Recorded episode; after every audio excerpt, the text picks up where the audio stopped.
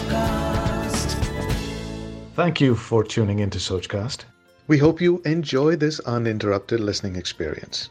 But before that, please do listen to these messages that come from those that support your favorite show. कभी सोचा है आपने कि कहानियों से हमारा इतना लगाव क्यों होता है जो मुझे समझ में आता है वो ये कि हमारी खुद की लाइफ भी एक स्टोरी है एक पॉइंट पर शुरू होती है और एक पॉइंट पर द एंड भी होता है हम अपना किरदार बड़ी शिद्दत से निभाते हैं और हमारी ज़िंदगी की कहानी में बहुत सारे किरदार शामिल होते हैं। इसीलिए जब हम कोई भी कहानी सुनते हैं तो हम उसमें अपना कनेक्ट ढूँढने की कोशिश करते हैं। अपने जैसे लोग हमें अच्छे लगते हैं ना?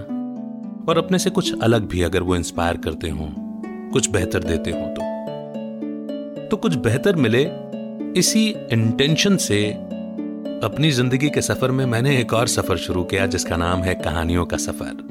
कुछ ऐसी ही कहानियाँ, जिसमें हमसे मिलते जुलते किरदार हमें मिलेंगे। सोचकास्ट पर मेरे यानी अमित के साथ सुनिए कहानियों का सफ़र। नमस्कार, मेरा नाम है अमित वाधवा। कहानियों को आवाज़ देता हूँ। और आज आपके लिए एक छोटी सी कहानी लेकर के आया हूँ। कहीं ना कहीं एक अवेकनिंग करती है, एक समझ देती है, ऐसी कहानी है। आइए, शुरू करते हैं। एक बार यात्रियों से भरी एक बस चली जा रही थी, जब अचानक मौसम बदला और भारी बारिश चालू हो गई और बिजली भी चारों तरफ़ गरजने लगी, चमकने लगी। ऐसा लग रहा था, सभी को एहसास हो रहा था कि बिजली कभी भी बस को चपेट में ले सकती है। बिजली से बचने के क्या उपाय हो सकते थे? कभी कहीं खड़े होंगे, कभी कहीं खड़े होंगे, लेकिन बादलों की गरज और चमक कहीं पर भी कम नहीं हो रही थी। अब जो बस चालक थे, यानी कि ड्राइवर साहब थे, उन्होंने एक पेड़ से पचास फीट की दूरी पर बस को खड़ा कर दिया और कहा कि, कोई तो है हमारी बस में, जिसकी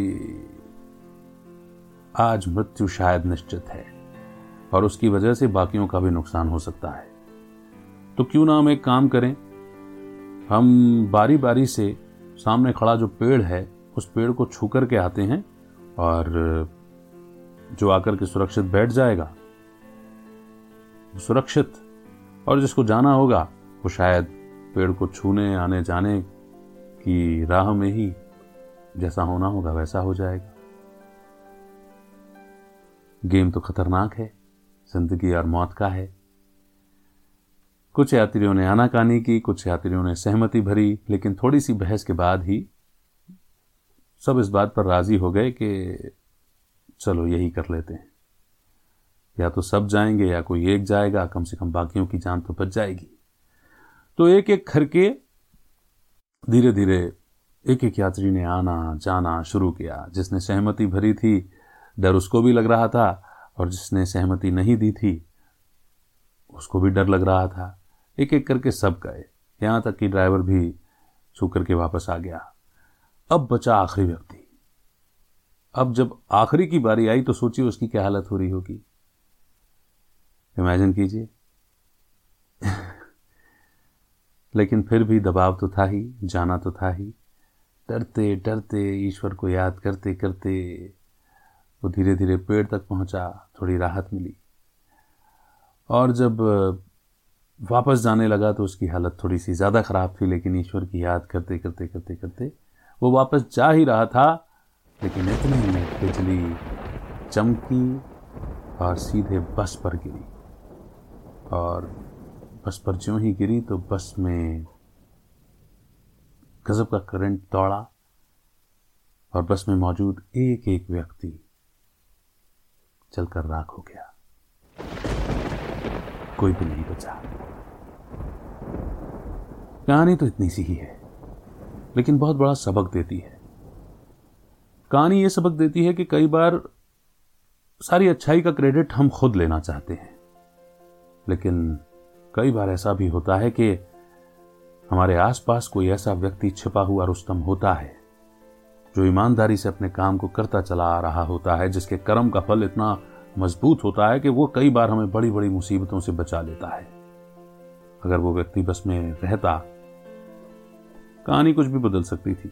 शायद बिजली गिरती और केवल वो बच जाता, या हो सकता है कि उसके चलते रहने से सभी सुरक्षित रह जाते, जैसा कि हमारे आसपास कई बार हमारे जीवन में, हमारी जिंदगियों में होता है।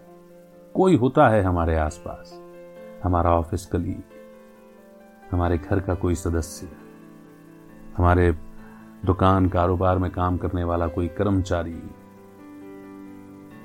मगर हम शायद उसके साथ न्याय नहीं कर रहे होते।